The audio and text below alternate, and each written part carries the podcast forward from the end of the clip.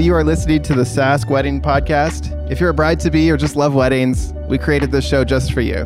I'm your host, Matt Ramage. I'm the owner of MJ & Co Stories, a photography and film company based in Saskatoon. On this episode, we have our guest, Evan Neufeld. Evan is a financial planner at Enns Baxter Wealth Management here in Saskatoon. He is also the host of the Canadian Money Roadmap podcast, which is focused on personal finance. Welcome to the show, Evan. Hey, Matt. Thanks for having me. Today, I wanted to cover two things specifically, uh, and then we'll we'll talk about managing money with actually planning a wedding. But but uh, the reason I wanted you on the show is I wanted to cover a couple things. The first one is how to manage money while planning a wedding, and then and then some things to be aware of when a person goes from handling their own money to being in a relationship. Now, um, the I googled this, and I remember from my own marriage counseling that the number one cause of stress in a marriage is is money. Like statistically, that's the one thing that's on the top of the list um, causing stress in marriages, and uh, it seems like it's something that's avoidable. Um, that you you don't necessarily have to get into a bad state like that. Now, you work with hundreds of families across Canada. Is is that true? Have you seen, um, you know, money being a, a center point for stress in, in relationships? Yeah, good question, Matt. I, uh, as financial planners, we kind of have a selection bias problem where the people that we typically work with are the people that are actively trying to improve their finances already. And so, from my clients, I don't see it as much necessarily, but I've seen the same stats that you have that the number one cause of divorce and arguments in marriage is money. So, when people come into my office and sit down at my desk, they're not having active arguments here, but my job as a financial planner is to inform people about the impact of their decisions. And so hopefully they can take that information back home and it'll cause fewer arguments. Because I'm a big believer that um, there's no set rules when it comes to managing money, but you have to have your own system and once you have your system, you have to communicate with your partner about what's going on with it. That doesn't mean that everybody has to be an expert, but as long as you have a basic idea of what's going on, that'll hopefully limit as many arguments as possible. So, what kind of like you know having that communication that that plan like what what kind of act like so for me I've I've had I've I've had people reach out to me uh, when I was in my early years of my marriage asking if I wanted a financial planner and I my initial feeling was always like, oh no, I don't have extra money to save, and so I just avoided it. um, you know, what's some actions a person in that situation could do to you know kind of move move forward in their life and take control of their finances? Yeah, so if we're talking about things that you do early on, um, actually, on my podcast, I talk about some of the financial foundations that you should have uh, in place first before you start worrying about things like investing and growing your money. There's a lot of things that you can do in advance of that to make sure that you're setting yourself up for success in advance. Um, one of the the first ones is budgeting, and I I personally hate budgeting. And you're so not alone the way there. that I, yeah, exactly. Um, and so my on my podcast and what I tell my clients is that you need to have a, a system, and your system should automate as many things as possible this is a little bit more of a long term thing, but you the sooner you start it, the better. Um, so things that you know that you want to do every month, like debt repayment, paying your bills on time, putting away some money for a rainy day, and then saving for uh, the long term and, and doing some investing. All those things that you can automate, I would say start there so you don't have to waste any brain capacity on things like that. So for good first step, take a look at all of the things that are leaving your account every month and see how many of those things you can automate instead of having to choose to do them every month. So, for example, having a sa- savings account with an automatic, you know, biweekly payment on your payday to that savings account or like that kind of stuff. Yeah, exactly. So, for example, like property tax, some people have it come off their mortgage. Um, I pay it annually. And so what I do, I prepay it by essentially saving over in a savings account. So when I get paid, I have my um, my property tax amount kind of goes over to another holding account, and then when time comes to actually pay that bill, I've got cash on hand and I don't really have to worry about it. It's ready to go. Sounds awesome. It sounds like like having I, like I've I've been in that place where I've, I've had a big bill come that I wasn't expecting Right. And then uh, to catch up on those kind of bills can really really be challenging. So yeah, I can see how automating that would be good. Um, Right. In in our family, we've even automated our kids' allowance every week, and uh, and we have a a policy with them that they aren't allowed to borrow money from us. Um, we want great. we want them to, you know, and uh, I remember uh, like, you know, there's this there's this um, there's this uh, philosoph- philosophical idea that you can't do good or bad things unless you have the power to do good or bad things. And uh, as as a kid, I didn't have a lot of access to money. Like I didn't get an allowance. It was kind of like I'd get toys at Christmas or my birthday. That was kind of it. Right. And we live in a different time now where there's a lot more uh, wealth ar- around. Um, like you know, kids, like just families in general, I seem seem to have a lot more uh, disposable income. And so then my, that's kind of why my wife and I decided to just like, hey, we're going to give the kids. My, my youngest is four years old. She gets three dollars a week. Like, not nothing, but not uh, not a lot. But it builds up over time. It's automated, and they always ask us how much do they have, and if they want something, we're like, okay, this is how many months it would take to get an iPad Pro. It would take eighteen months or whatever, you know, whatever Right. it is. So, um, you know, and mixing all your birthday money. So just like that's been a thing for us that's been important. Just sort of like uh, building in a little bit of that for our kids, and then having it automated as a parent has been good because then it's not hard to honor that commitment we've made to the kids. Where if it was cash, like if you run out of cash, then if they have a weekly allowance or whatever it is, you know, you might miss it, or it's three months later, you're like, oh, which ones did I pay you for? So, yeah, I, I really exactly. like that. and and people and people do that all the time, not just with things to their kids. Like like I, I'm sure you've had that conversation in your house of like, oh shoot, did we pay that Sask power bill? Um, did you cover that this month? Or you know.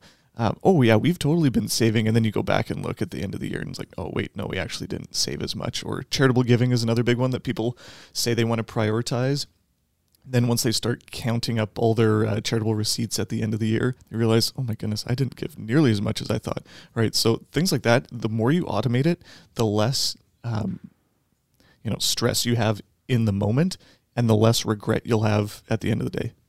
What's what's that saying? Money not seen is something. I, my dad said it to me the other day. Oh, I don't know that one. Do you guys know? I got my team here beside me. Anyway, it was yeah. Anyway, Is it a version of out of sight, out of mind? Ca- basically, But in a good way? Basically, it's like when you get your money, you pay your bills, and then like money not seen, then you don't feel so bad about not having it. So I'll remember it later. Right after we hit the record button to stop this, I'm gonna remember it and feel like, oh, I should should have remembered that.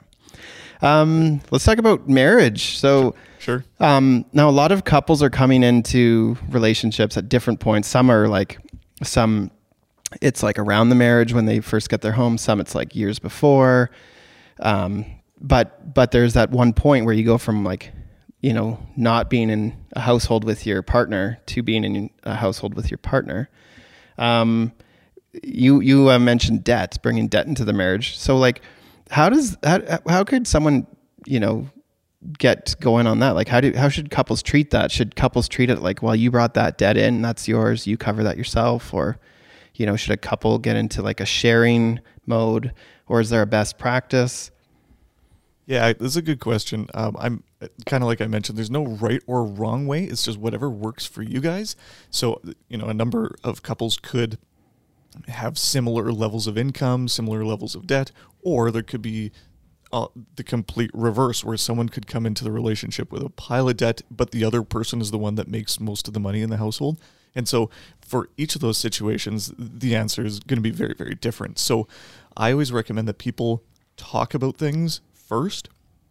So, that means before getting married, talk to your partner about money and understand what each person brings into the relationship. So you mentioned debt, but also assets. So like if one person already owns a house, um, how are you going to manage that? There's no right or wrong way necessarily, but essentially, um, and now I'll maybe touch on some legal things here.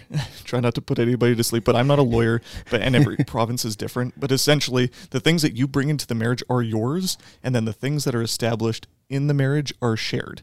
Um, and so when it comes to sharing a bank account or having your own and some person pays the bills, the other person pays the debt, all those kind of things, it doesn't really matter as long as you have that system and you stick to it.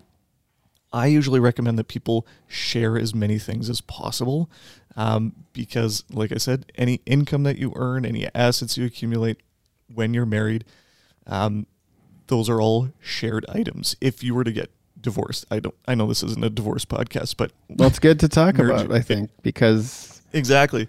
there's a lot Yeah, of like so it- ideas around this. Like I've heard, you know, prenups do they work or not? I mean, not that you're a lawyer, but you know, it seems like it seems like you know people don't understand that like when you are even common law with someone or married, like there's this sharing, and then when if if there's a you know a uh, whatever you call it, a, a divorce or a, a separation, like those things have to be split, and uh, yeah, It yeah, and and you can you can be as generous as you want at that time. Like it's not, you know, you're not stuck with one thing. If one person says, "Okay, just have that," and whatever, that's that's up to the lawyers and you to decide. But at the end of the day, if it's going to get down to the nitty gritty, everything gets split anyways. So you might as well share it while you're there, and then have that conversation about how this is all going to get paid my wife and I, we share everything. Uh, she came into our relationship with a little bit more student loan debt, and I'm I purchased uh, a business and things like that. So we have different types of debt, um, different things like that, and we've purchased cars with a car payment. So it it gets a little bit complicated if you try to split everything evenly, and so we decide we just share everything. It makes things so much easier. We don't worry about anything like that. Okay, that that segues into this next part then really well. So you're sharing. Now my wife and I also like share our income, so we don't split it, we just share it. But how do you spend um how do you like let's talk about spending. Like Yeah. you know, if you're sharing everything, do you do you talk like is it a best practice to talk to your spouse? Is it good to have like an allowance? Um, I mean, we're all adults here, but like, you know, the worst thing that can happen is like too much spending happens by one party. There's the resentment that builds up, and then all of a sudden you have this loving couple who has like ma- major struggles just because of you know a difference or you know a lack of understanding of finances. So Yeah, totally. um, you know how, how how do you handle that? Yeah. So talking about spending is the big one. Like I'm kind of beating a dead horse about the communication thing here, but it, it really is the most important thing. So when I speak with couples, almost 100% of the time, one person in the relationship is a spender, the other one is a saver. Have you experienced something like that? Yeah. And I'm I'm curious if it's like a a natural thing. You feel the safety of the other person. You know, if the other person's like a saver, then you're like, oh, I can just spend all the money. We got lots of money, and then the other person carries all the burden of all the stress. So Yeah, and and often um, is you know the person that is more comfortable with spending is often the person that's uh, less willing to you know dig into the finances and and know this, and they say, "Oh, I'm not a money person. That's his or her job," you know, um, and so.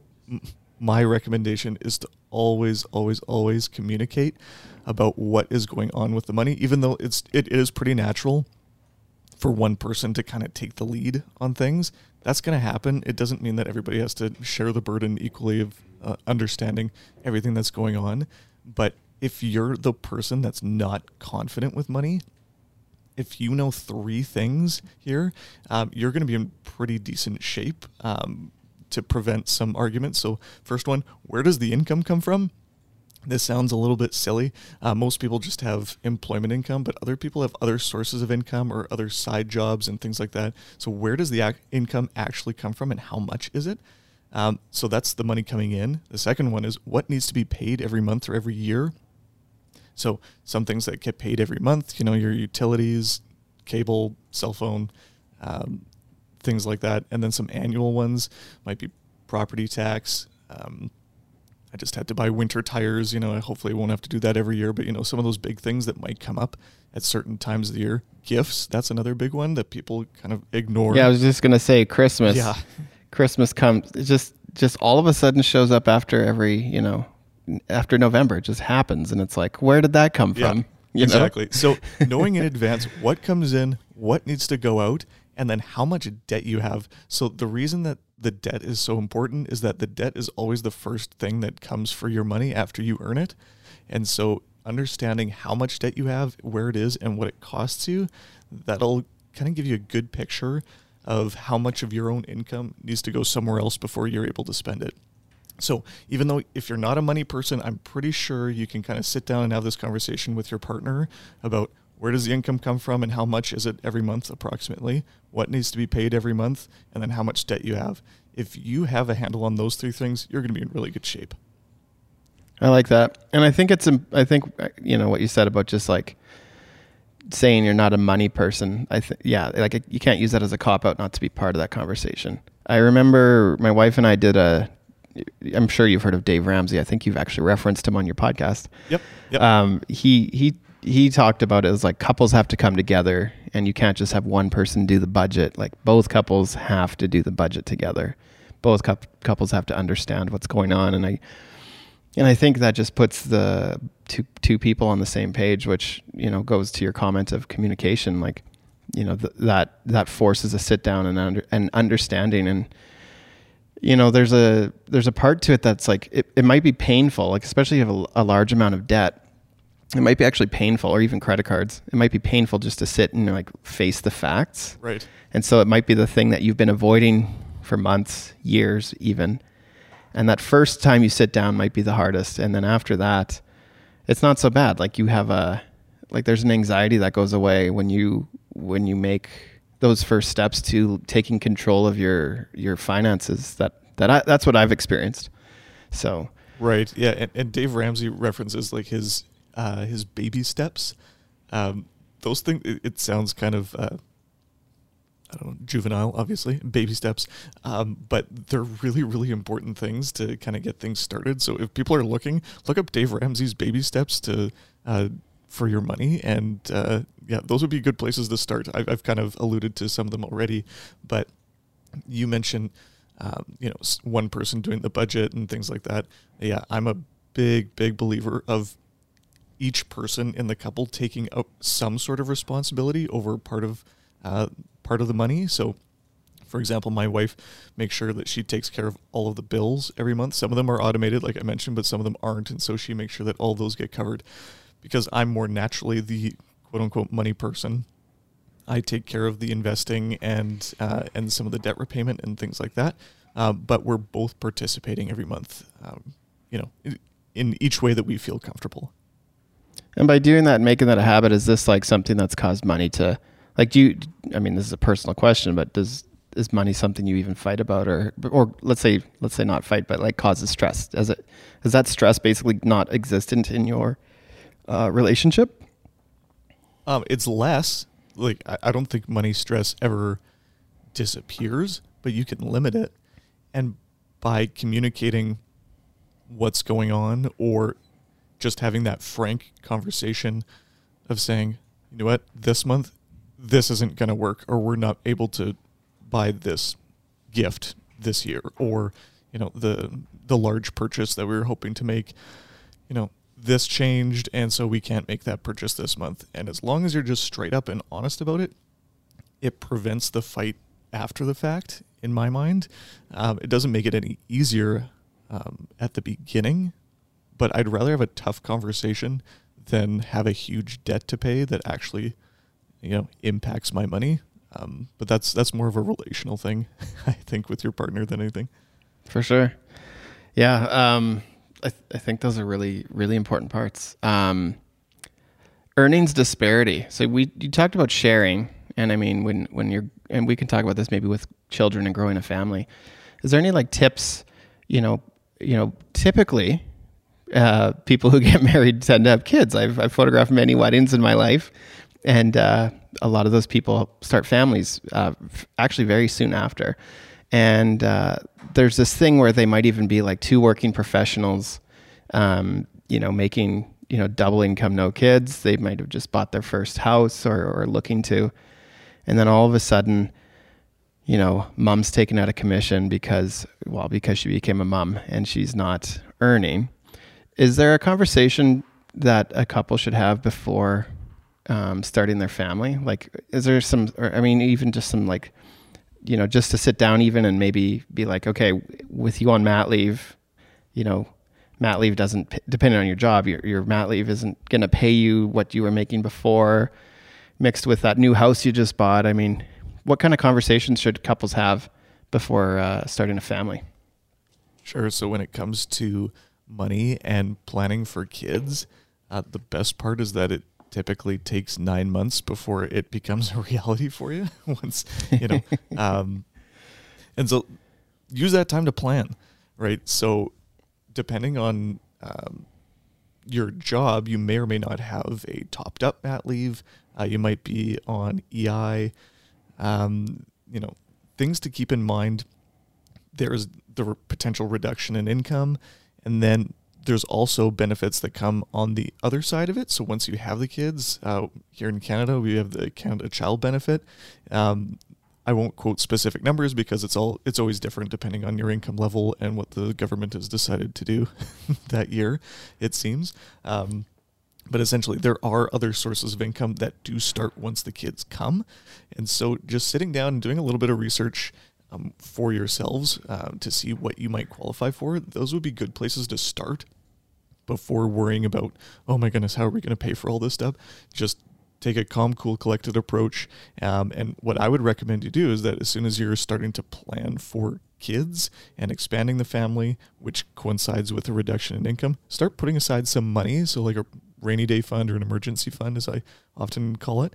Um, I find most people actually end up um, not being as impacted as they thought they would have been, but at the very least, then they have some cash set aside. So, in case the uh, the reduction in income is more impactful than they had planned, they've got the cash ready to go, so they can keep going.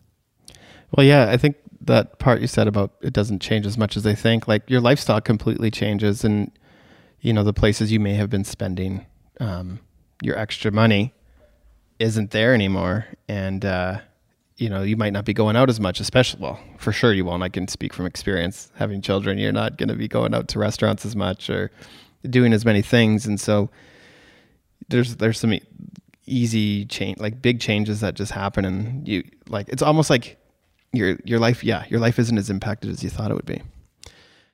Right. Like, I just think of like our, uh, our situation here. Like last summer, for example, we, um, I kind of paired a business trip along with some personal time out in Kelowna. And Kelowna's wine country. And so we said, you know what, we're going to take the afternoon and do wine tastings and all these different things. You buy some bottles of wine and whatnot. I'm not saying you can't necessarily do that with kids, but you're probably not. you know, like some of those types of things, like activities that you choose to do, they're going to change and they're often cheaper.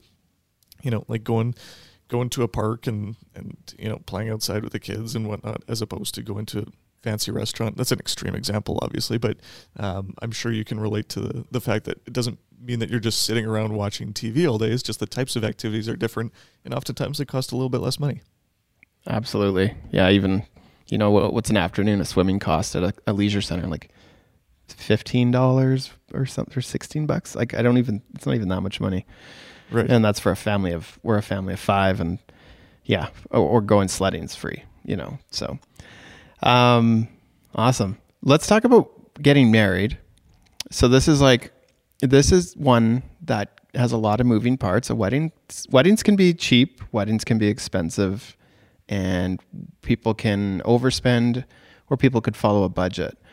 Um, now you you sh- you sent me some show notes ahead of time, which I, I read over and I really liked. Um, so let's just let's just go through this. This will be um, sort of for those folks listening who are planning a wedding um, and you want to have a you have a, a, dream wedding and you have something in mind like a fantasy of like this perfect day. And then it costs money to do almost anything you fantasize about or dream about it's going to potentially uh, cost money. So let's let's go let's talk about how we get we get a get there. Like you know if you need that money and you want to be realistic what's the first steps before you uh, have the, your wedding? Sure. I, I think being realistic is the first step. Um, and being re- realistic involves understanding how much money you have to play with and how involved you want to be.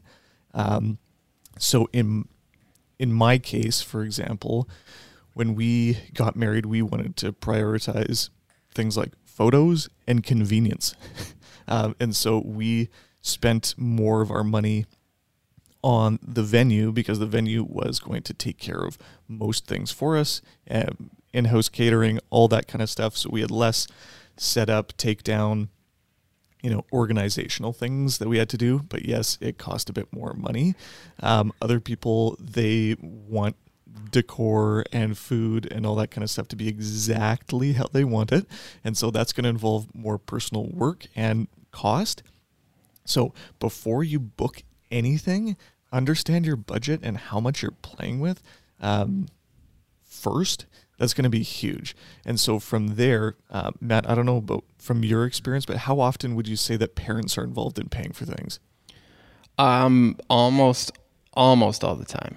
Um, it's in different different compa- capacities for sure, um, and some some of it I see directly. Sometimes the uh, couple's parents will pay us directly, um, but but in other in other scenarios they'll you know they'll cover the caterer, or the hotel, or or certain things. So there's a variety of ways that parents have helped out, um, and then there's lots of couples where um, that isn't an option for them, and they're they're spending their own money um, to to get what they want. So.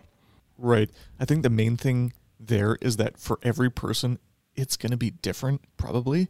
And um, sometimes maybe you could speak for or against this, but if the parents are paying for something, sometimes it's their priorities that come to the top, like it's true. specific venue or the, the number of people that come or, you know, the suits that the guys get or whatever the case may be, right? Um, so I think yeah, it's not free money. There's strings exactly. attached sometimes. Okay, well, that's another point that I'll maybe jump to there. So, um, understanding who is paying for what and how much of it is actually a gift from mom and dad or grandma and grandpa or whomever, um, or is it a loan? Are they just saying, "We'll help you out with this," and and they're expecting it back in some way or another? Okay, so those are huge things because parental loans, those can be a huge point of marital strife as well because it impacts your relationship, but also your relationship with your parents and in laws. Uh, th- that's not fun.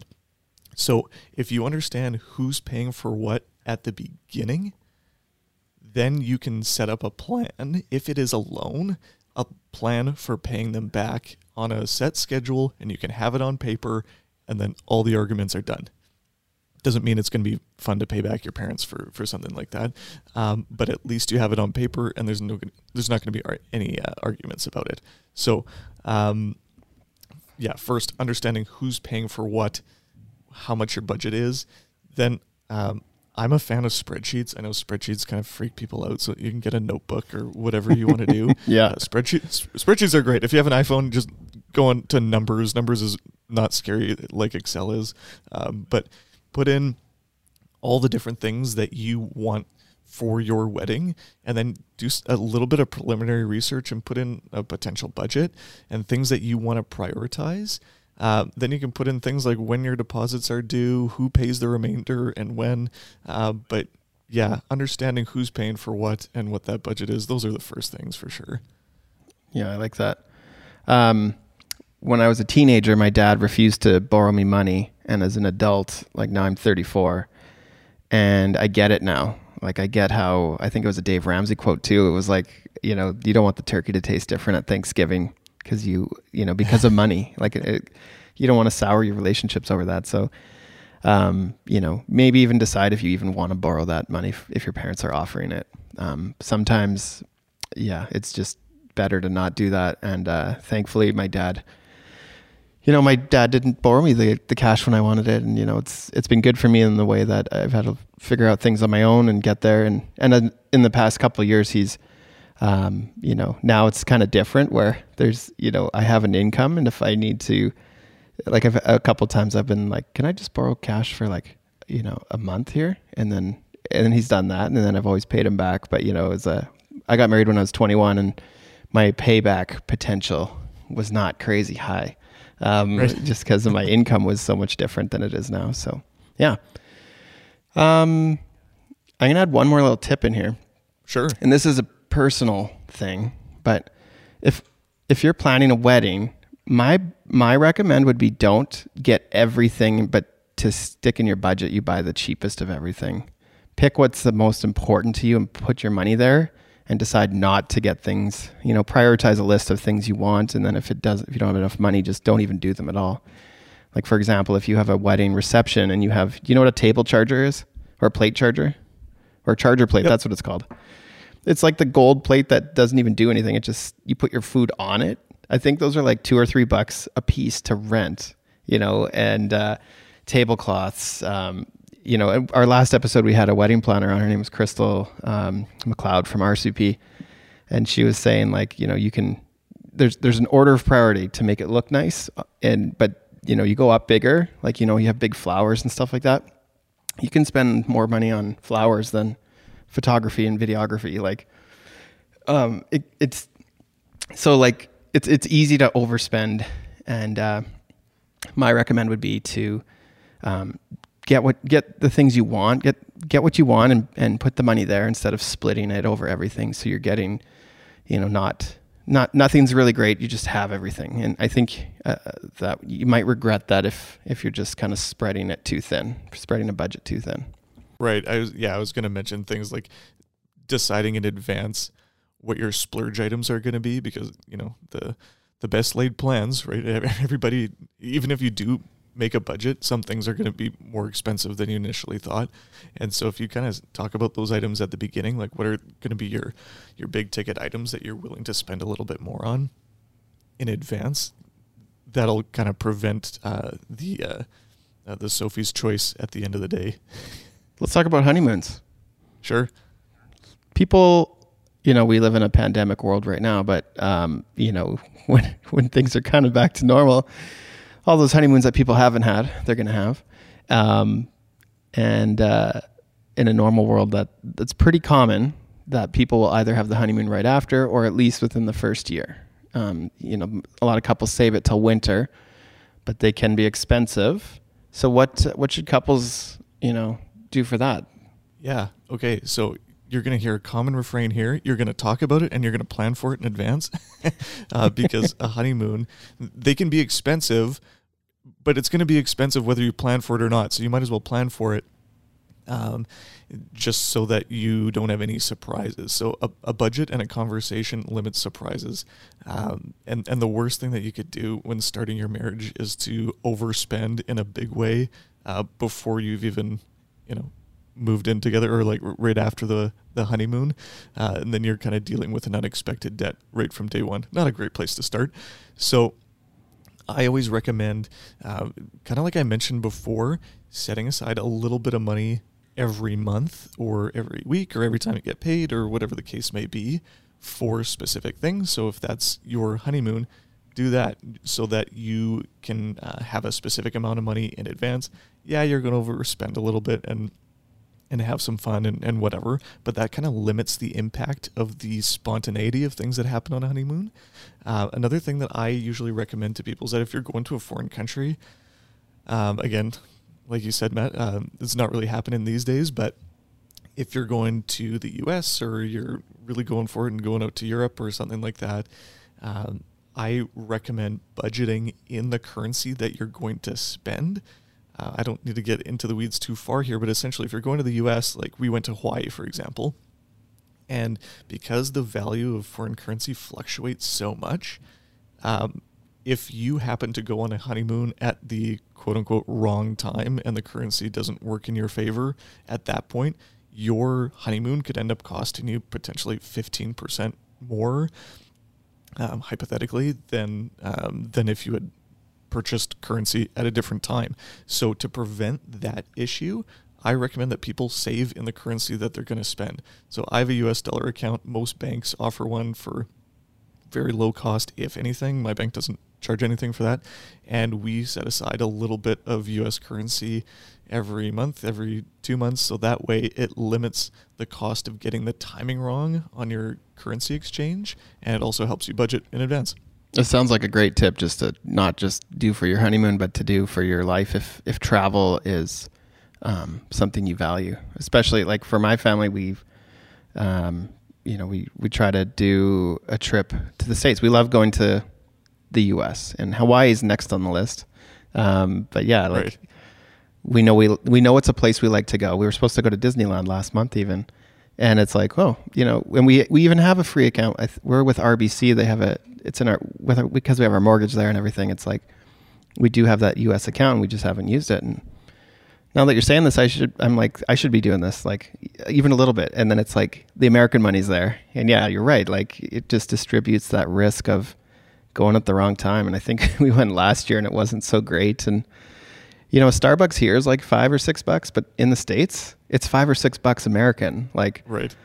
You know, not not everything's. And then if you, we like to go to the big cities too, and it's like nothing. Like it's U.S. dollars, but everything's like the same dollar amount. Like if that makes sense. Like going out to a restaurant is a hundred dollars easy, but that's hundred U.S. dollars, not just a hundred Canadian. So.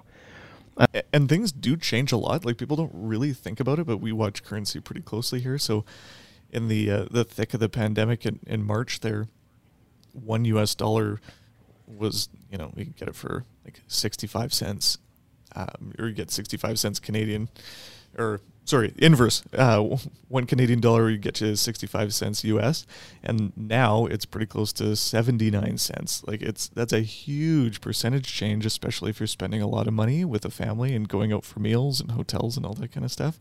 Um, so you always want to be careful about the number of times you change your currency over. So, um, you know, if you're if you don't do what we're talking about here and you just take out all of your US cash the day before you leave, and then you come back and you have US cash and you put it back in your bank account, the bank takes a little bit um, on each transaction. And so that way, uh, you know, call it 5%. I think it's typically a little bit less than that. But if it's 5% each way, then you end up losing about 10%. So that's a hidden cost that you might not anticipate as well. So if you keep a US dollar account, if you plan on going to the US more often than not, then that way, if you come home with any US cash, then you can just put it right back in that account because you know you're probably going to spend it next year anyway. So you're kind of pre budgeting for the next one and you don't have to pay the currency exchange rate.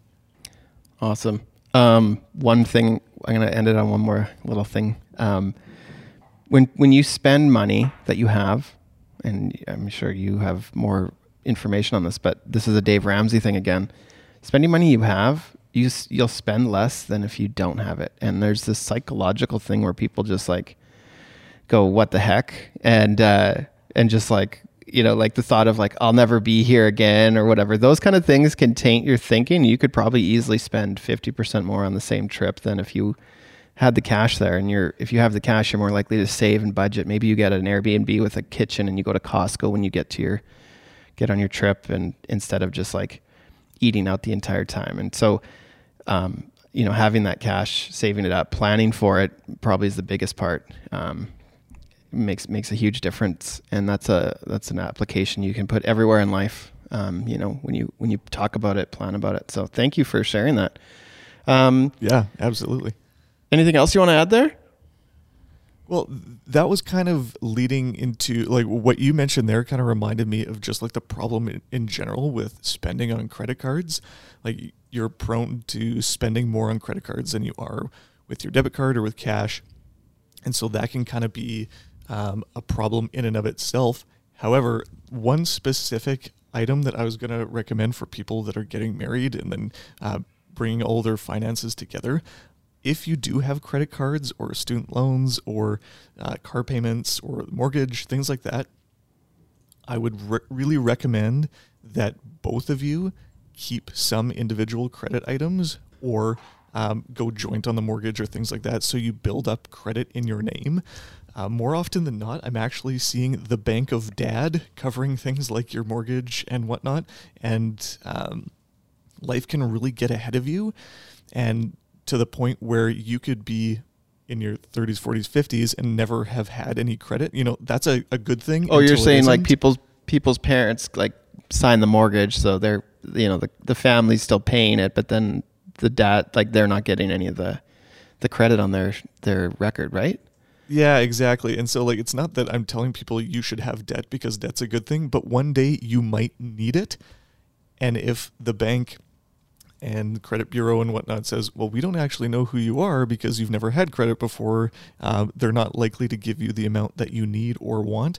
Or let's talk about the worst case scenario that one uh, one of you passes away, and if that happens to be the money person, quote unquote, who did all of the saving, all of the you know registered all the cars in their name, uh, things like that. If that person passes away, their credit rating does not transfer over to you and making you then credit worthy. So even little things like each having your own credit card open, spend a little bit, always pay it off. That's always the you know the the main thing with credit cards. But if you each have some credit in your name, um, you won't find yourself in really really significant trouble if the worst should happen. I love it. That's some really strong advice. I really like that. Um, Evan, thank you so much for coming on the show. Uh, how how can people find you?